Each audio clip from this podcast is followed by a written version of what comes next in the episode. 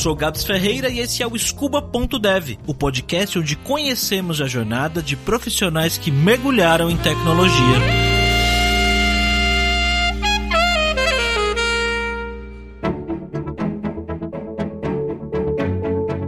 A Roberta é de uma cidade do interior de Pernambuco chamada Arco Verde. E olha só, o nome dela é Roberta Arco Verde. Se meu sobrenome fosse o nome da cidade que eu nasci, seria Gabriel Macatuba. Acho que nem de longe soa tão bem quanto a Roberta Arco Verde, né? Mas vamos para a história dela, que é o que interessa aqui pra gente. O avô da Roberta tinha como hobby escrever poesias. Ele tinha uma máquina de escrever em casa e é nela que ele escrevia os poemas que saíam no jornal da cidade. A Roberta foi altamente influenciada pelo seu avô, juntou a máquina de escrever com um gosto por ler que ela tinha e usou essa máquina para escrever seus próprios romances e mistérios. Depois de um tempo, quando ela teve o seu primeiro computador, ela confessou pra mim que achava que aquilo era tipo uma máquina de escrever eletrônica. A curiosidade dela fez ela passar tardes e tardes dessa máquina de escrever eletrônica, apagando arquivos, criando pastas e fuçando pra tentar entender como é que aquilo funcionava. Quando chegou a hora de escolher uma profissão, a Roberta não teve dúvida do caminho que ela queria seguir. Muita gente fica muito na dúvida, né? Na época do segundo pro terceiro ano ali, do ensino médio. Pra mim, não. Eu sabia que eu ia pra exatas, então já era um bom encaminhamento. Eu gostava muito de astronomia. Pensei em fazer astrofísica, mas não tinha astrofísica especificamente em Recife, né? A gente tinha física. E uma outra opção que eu tinha era letras, até por essa coisa de gostar de ler e tal. Mas acabei fazendo computação, que era a minha segunda opção mesmo, e, e, e nunca saí da área, né? O início da faculdade pra você, muita gente, até pessoas que eu já conversei aqui no podcast, elas acabam se surpreendendo com o que elas aprendem na faculdade, porque às vezes não é o que elas esperavam, né? Chega lá, vê um cálculo, algumas coisas um pouco mais, né? Tem gente que acha que vai chegar lá e vai montar computador ou, né, vai ver alguma coisa desse tipo e não é, né? Você teve esse tipo de choque ou não? Você já pesquisou a respeito? Você sabia o que você ia aprender, estudar e tudo mais? Sabia. Inclusive, isso sempre fez muito parte de como eu gosto de estudar, né? Entender antes O, exatamente todo o conteúdo que vai ser passado e tal. Quando eu fiz vestibular, não tinha a menor ideia do que é que eu ia aprender na faculdade. Não era uma época, isso era dois mil e três, então não era uma época em que desenvolvimento de software fosse, tivesse tanta informação como tem hoje, né? Sobre como é programar, o que é programar, era uma coisa mais difícil de encontrar material mesmo, gente falando, não existia YouTube, né? Não tinha vídeo, não tinha nada. Mas eu lembro que assim que eu passei no vestibular, uma das primeiras coisas que eu fiz foi entrar no site da universidade. Eu fiz Universidade Federal de Pernambuco, e baixar toda a ementa do curso, do primeiro ao último período, né? Todas as disciplinas que eu ia fazer, que lá em Pernambuco a gente chama de cadeiras, todos os professores quem eram, quais eram os assuntos, que livros de cada disciplina eram obrigatórios. Por ser uma faculdade de computação, as disciplinas tinham páginas, né? Da Federal, pra mim era uma coisa, né? Uau, que moderno, né? Eu vou fazer a disciplina de introdução à programação e tem um site dela que eu posso entrar, ver prova passada, ver slide de aula. Eu lembro de vasculhar muito, assim, Assim, tudo que eu ia fazer, desde o primeiro período até o último, já sabia. Lá a gente tinha muito disciplina eletiva, então essa não dava pra prever o que ia acontecer, porque eu não sabia qual que eu ia escolher. Mas as obrigatórias eu já sabia, do primeiro ao quinto período, todas as disciplinas, quem eram os professores, qual era a ementa, quais eram os livros. Eu sempre tive essa ansiedade, né, de antecipação. Você sempre foi estudiosa, Roberta? Sempre mandou bem na escola, teve boas notas ah, eu... e tudo mais? Sim, eu sempre fui estudiosa. Sempre gostei de estudar. Na verdade, eu era mais aquela aluna que senta na frente, presta atenção na aula e quando chega em casa dorme e estuda na véspera da prova, né? Eu prestava muita atenção para não ter que estudar todo dia e poder fazer outras coisas com o meu dia, mas eu sempre tive pavor de ser reprovada, sabe? Tipo, para ser bem honesta, eu acho que eu sempre tive uma gana de liberdade muito grande, né? Então eu saí de casa com treze anos para estudar em Recife, muito novinha, né? Deixei meus pais lá em Arco Verde, fui para Recife estudar e eu sempre tive muito essa coisa, eu quero trabalhar, ganhar dinheiro e ter minha liberdade, sabe? Poder comprar minhas coisas, poder me sustentar, e eu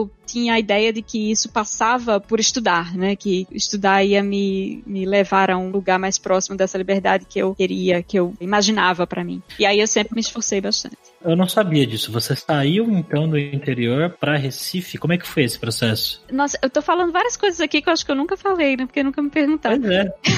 Eu terminei a sexta série do ensino fundamental em Arco Verde e o meu irmão já morava em Recife, meu irmão mais velho. Então eu pensei, ah, é, ele já tá lá lá, que ele já estudava lá em Recife no ensino médio, mas ele já tinha quinze, dezesseis anos, mas eu quero ir também. Que eu também quero estudar numa escola onde eu acho que vou ter um, um ensino de maior qualidade, onde eu acho que eu vou ter oportunidade de... Capital, né? Tem, capital tem mais oportunidade, mais acesso. E aí saí. Eu tinha acabado de fazer treze anos. treze anos fui morar só com meu irmão em Recife pra estudar. Sétima série. Caramba. Aos treze anos, então, você já morava sozinha. Não sozinha, né? Mas morava é, sem os pais. Sem os pais, pois é. E hoje é engraçado que todo mundo me pergunta, você não pensa em sair do Brasil? Eu digo, não, porque eu não quero ficar longe dos meus pais. Eu digo, mas você tem treze anos. Digo, é, pois é, talvez por isso.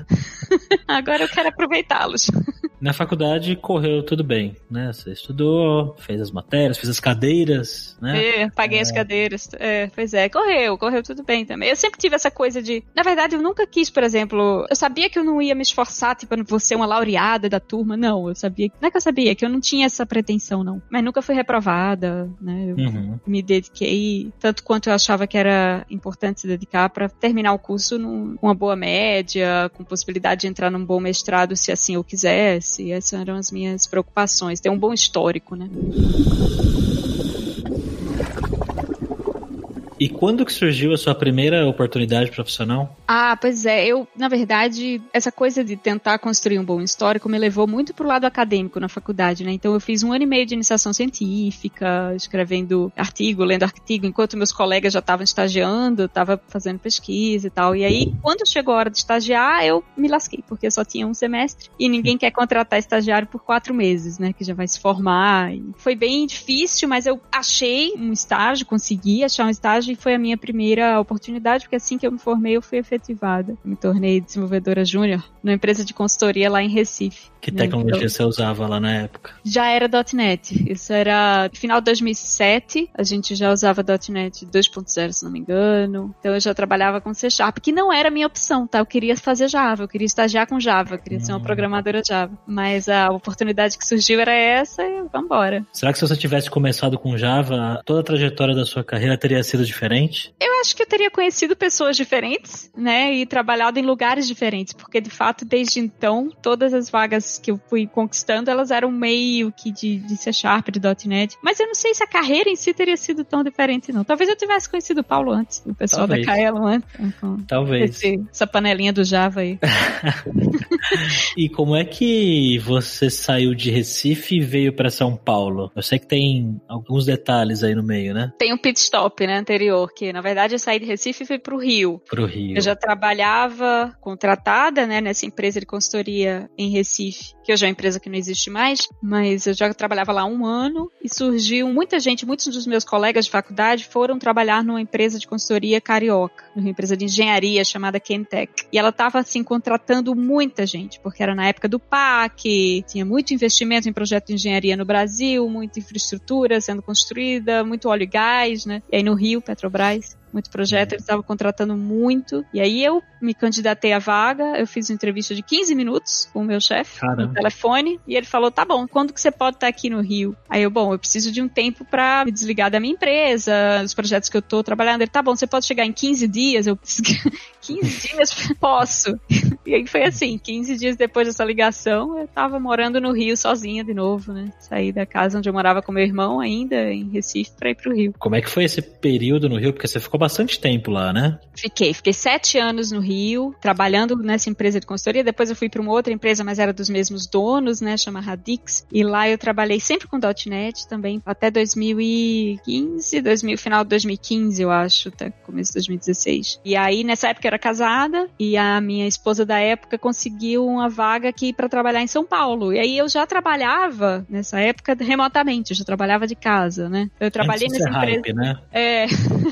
Eu trabalhei nessa empresa de consultoria até dois mil e quatorze e foi quando eu comecei a, a me candidatar para vagas de empregos remotos, achei o emprego que eu tô hoje, que é Stack Overflow, mas como eu já trabalhava de casa, era fácil para mim me mudar, né? Agora era fácil. E aí a gente veio para São Paulo e aí foi assim que eu cheguei aqui em dois mil e dezesseis. Desde então, desde desde dois mil e dezesseis em São Paulo e no Stack Overflow, né? É, no Stack Overflow desde dois mil e quatorze. Eu comecei a trabalhar lá, eu ainda estava no Rio, né? Em março de dois mil e quatorze. Vai fazer sete anos agora, inclusive. Também com .ponto net. Mas continuo trabalhando lá, continuo remoto. E aí, desde que vim para São Paulo também, muita coisa aconteceu. Aí já me separei, casei de novo, enfim. Muita gente, né? Principalmente quem trabalha com programação no dia a dia, tem curiosidade, né? De saber como é que é trabalhar no Stack Overflow. E a gente já conversou sobre isso algumas vezes, né? Inclusive já fizemos podcast lá no Hipsters contando sobre tecnologias. Acho que mais de um a gente já gravou, né? Não vou ficar entrando muito em detalhes nisso agora. Vou colocar os links aí pra quem quiser ouvir, quem quiser entender como é o trabalho lá. Mas só conta basicamente pra gente o que que teve de impactante quando você começou a trabalhar no Stack Overflow que comparado com os seus outros empregos não tinha, que você, né, no início ele fala, caramba, que legal, ou caramba, que diferente, que difícil, não sei. Conta pra gente. Olha, pra mim, foi uma mudança muito grande em vários aspectos, né? O primeiro aspecto que eu destacaria não tem tanto a ver com ser o Stack Overflow, mas com ser uma empresa de fora, que é essa coisa de você falar inglês o tempo todo, né? E precisar hum. escrever em inglês, se comunicar em inglês e, e trabalhar pra um, um lugar de casa, trabalhar remotamente, todo mundo agora tendo essa experiência e tá percebendo, requer muita comunicação. Você precisa, de fato, se dedicar, comunicar pras pessoas o que você tá fazendo, pra conversar com as pessoas ativamente, proativamente, né? E isso, na época, foi um desafio pra mim, porque eu estava acostumada a trabalhar sempre em empresa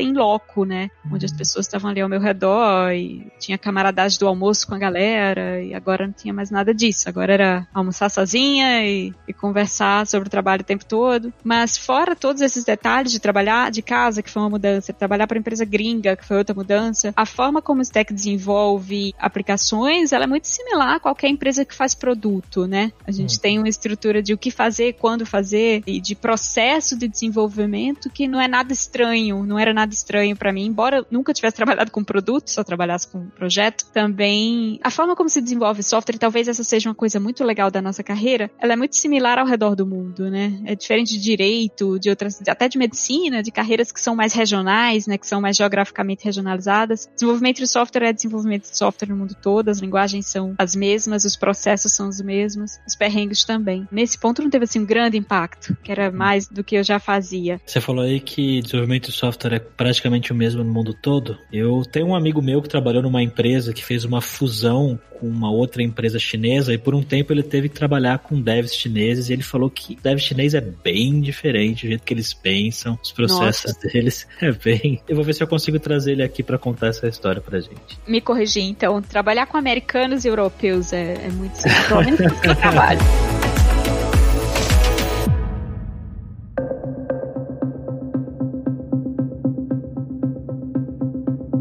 Roberta, quando é que foi que você conheceu a Alura? Quando que você, né, teve esse contato com a gente? Faz muito tempo, porque eu lembro que quando eu trabalhava nessa empresa de consultoria do Rio, eu já fiz lobby na empresa pra gente fazer uma assinatura da Alura para os desenvolvedores. Eu era coordenadora de time na época, e isso deve ter sido dois mil e doze, dois mil e treze, não lembro, faz muito tempo. E, na verdade, eu conhecia a Caelum por causa do Maurício Nishi, que era uma pessoa ativa na comunidade .ponto net, e a gente sabia que ele era, né, onde você trabalha, e o Maurício era aquele cara que trabalhava na Caelum. E uhum. a Caelum tinha uma reputação também por causa das famosas apostilas de Java, né? Na época que eu queria ser programadora Java ainda era uma fonte de conhecimento e tudo mais. Ah, eu tinha um livro do Paulo também, né? O Paulo tem um livro de arquitetura, já conhecia. Esse foi meu primeiro contato com a Alura, né? Na época que eu trabalhava com consultoria. E o meu segundo contato foi mais recente, talvez em dois mil e quinze, dois mil e dezesseis, já trabalhando no Stack Overflow, tal, trabalhando de casa, quando eu comecei a sentir falta de por onde começar a aprender coisas novas, né? Aprender coisas com as quais eu tô trabalhando diretamente, você acaba pesquisando na internet, online, acha, mas eu queria ficar mais por dentro de o que, que as outras empresas estão fazendo, por curiosidade, como será que funciona, sei lá, se eu quisesse me aprofundar um pouco mais em JavaScript, porque é uma coisa com a qual eu não trabalho com tanta frequência, ou aprender mais sobre design e U X e tal, e eu sentia falta de uma ferramenta que tivesse, não só uma ferramenta, sentia falta de um lugar onde eu pudesse buscar esse tipo de coisa e ter uma certa confiabilidade na qualidade do conteúdo também. aí, né? E foi aí que eu resolvi, ah, lembrei, vou refazer a assinatura da Alura, porque eu sabia que vocês tinham muitos cursos e eram de assuntos bem variados. E a minha intenção na época era, eu não vou fazer curso de C Sharp, não vou fazer curso de S Q L, eu vou fazer curso de coisas que eu jamais faria no dia a dia. Mas nem foi isso que aconteceu. O meu perfil na Alura, ele é bem confuso, eu diria. Coitada da pessoa de Customer Success que trabalha comigo. Ela não deve entender nada. Eu disse, minha filha, você quer aprender o quê, finalmente? Até edição de vídeo, curso de edição de vídeo eu já fiz. Só por curiosidade, nunca apliquei, né? Só pra ver como será que essas pessoas trabalham, sabe? E hoje faz quanto tempo já que você é nossa aluna? Ah, deve ter uns quatro, cinco anos. É. Aí eu fiz pra minha esposa, eu faço e dou de presente pras pessoas, né? Já dei de presente pros meus pais também, porque minha mãe queria fazer um curso de fotografia. Eu disse, ah, toma isso aqui, olha, aproveita aí.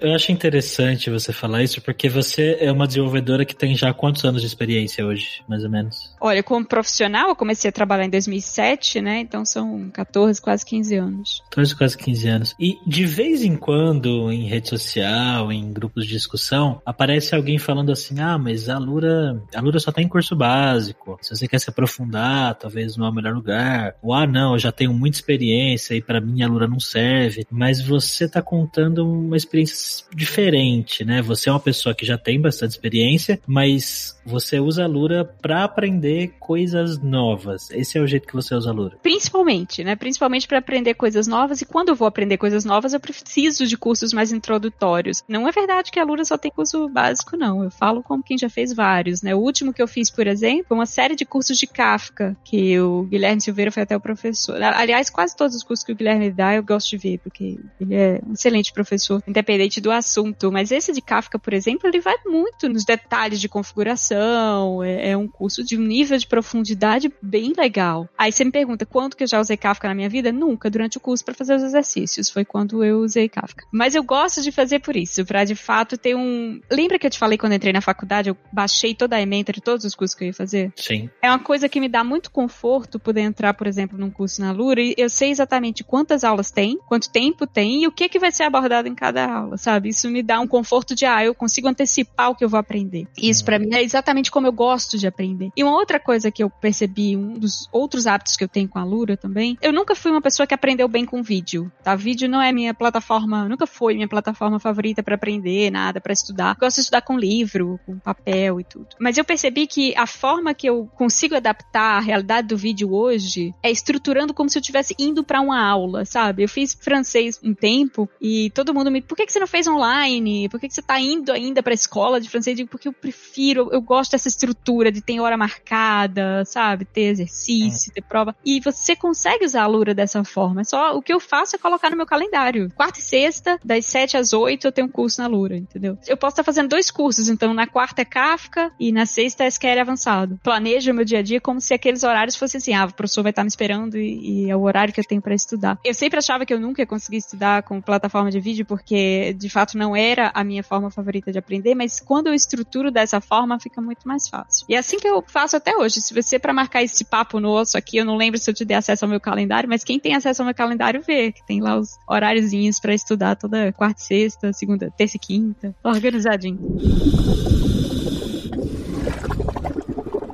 E essas coisas que você estuda que não necessariamente tem a ver com o trabalho que você faz hoje, impactam de alguma forma no seu trabalho? Teve alguma coisa que você estudou, aprendeu que teoricamente não tinha nada a ver, mas que um dia você precisou no dia a dia, ou que te ajudou a tomar uma decisão de alguma forma? Teve alguma coisa assim? Que não tem nada a ver. Bom, o grosso dos cursos que eu fiz realmente foram de tecnologia, né? Eu não fiz o curso de fotografia, por exemplo. Eu fiz de edição de vídeo, mas não fiz o de fotografia ou essas coisas mais esotéricas. Mas, por exemplo, o curso do Kafka, que eu fiz... acho que ano passado, com o Guilherme, eu não uso Kafka, nunca usei no trabalho, nunca sequer tinha instalado na máquina, nem lido nada sobre Kafka, mas foi extremamente útil do ponto de vista de vamos entender um pouco mais como outras ferramentas implementam mensageria, sabe? Como outras comunidades de desenvolvimento, outras empresas, qual é o software hoje que é um dos mais usados para quem quer implementar mensageria de forma confiável, que é o Kafka, como que ele implementa certos tópicos, certos detalhes como de como mensageria funciona, né? E aprender isso, sair um pouco da bolha de como as pessoas que trabalham com .ponto net sempre fazem as coisas, é muito rico pra mim, porque você identifica, ó, esse problema aí, Kafka resolve assim, a gente também poderia resolver assim, né? A gente também pode aplicar isso dessa forma diferente. E eu vou te falar que mesmo de tecnologias que eu domino, um dos cursos que eu fiz, que você vai achar graça que eu fiz esse curso, foi o de certificação do C Sharp.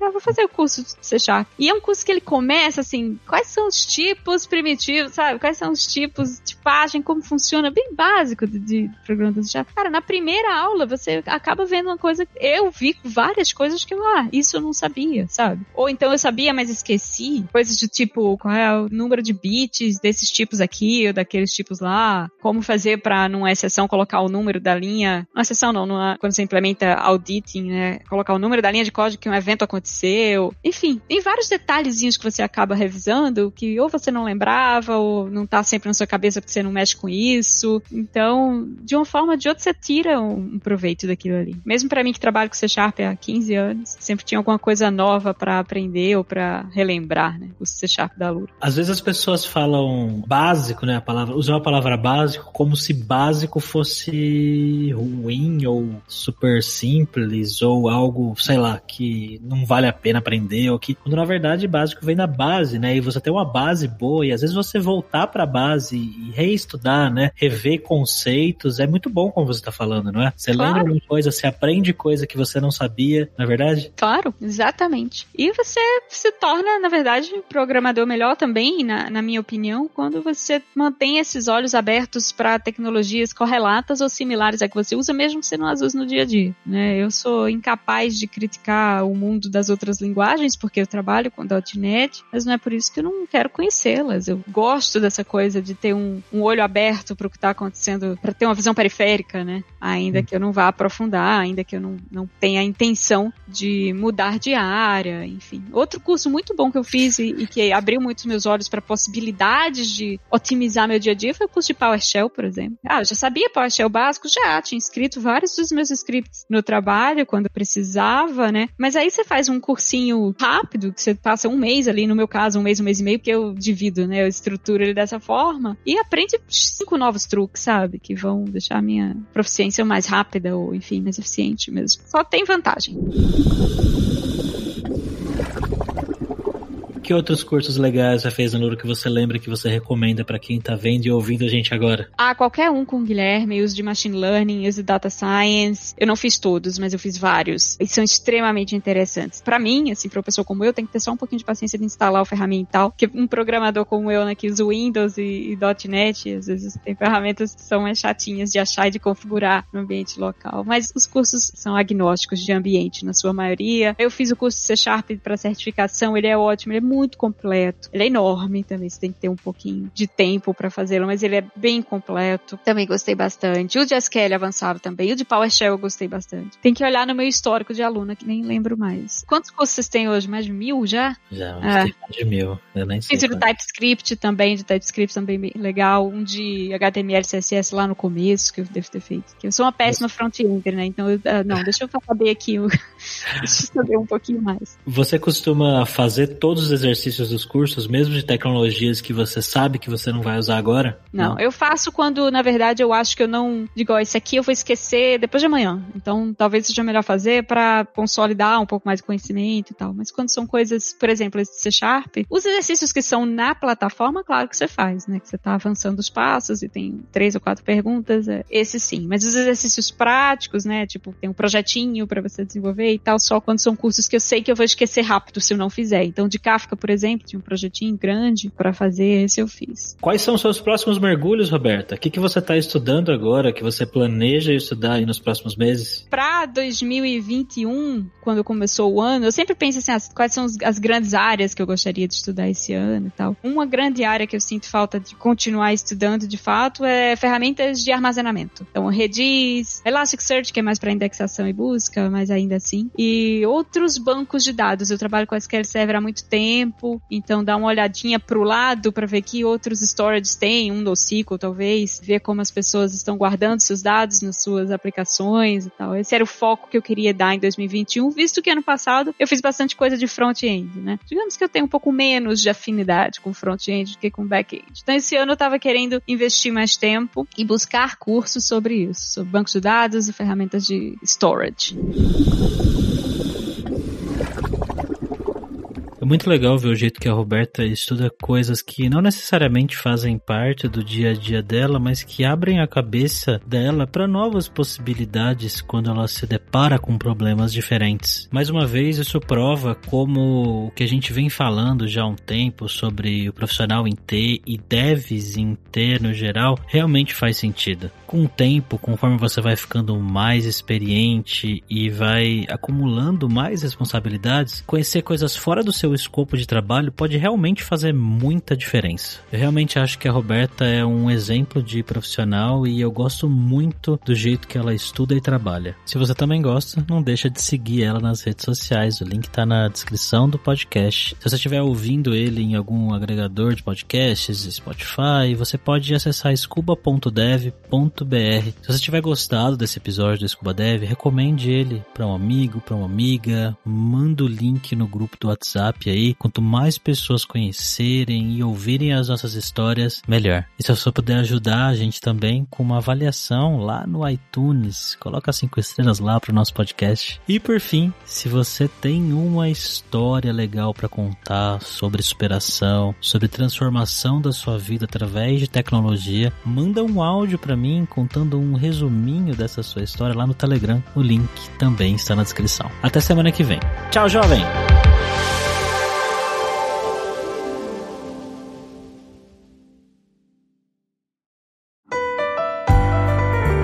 E esse foi mais um episódio do podcast Scuba.dev, uma produção Alura. Mergulhe em tecnologia e venha ser um dev em T. Este podcast foi editado por Radiofobia Podcast e Multimídia.